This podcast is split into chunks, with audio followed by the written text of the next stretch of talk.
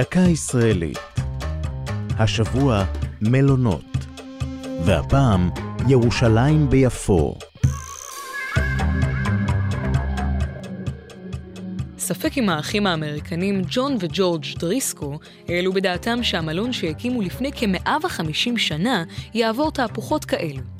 השניים הגיעו ארצה לצד 40 משפחות נוצריות פרוטסטנטיות ב-1866, מאמינים ביישוב ארץ הקודש. הם בנו במושבה האמריקנית שקמה ביפו את מלון גרנד הוטל, ובו תריסר חדרים כמספר שבטי ישראל.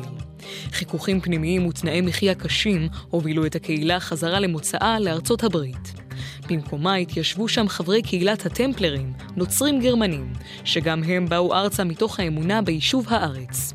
בנו של אחד ממנהיגיהם, גאורג דוד הרדג, רכש את המלון, שינה את שם המלון מגרנד הוטל למלון ירושלים, וכך שגשג המלון במשך 70 שנה.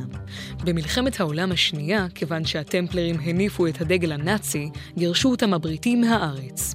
הבריטים הפכו את המלון לבסיס חקירות של הבולשת הבריטית, שפעלה נגד היישוב היהודי.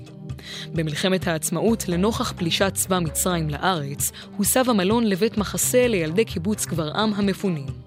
לאחר מכן היה לבניין משרדים ממשלתי עד שננטש בשנות החמישים.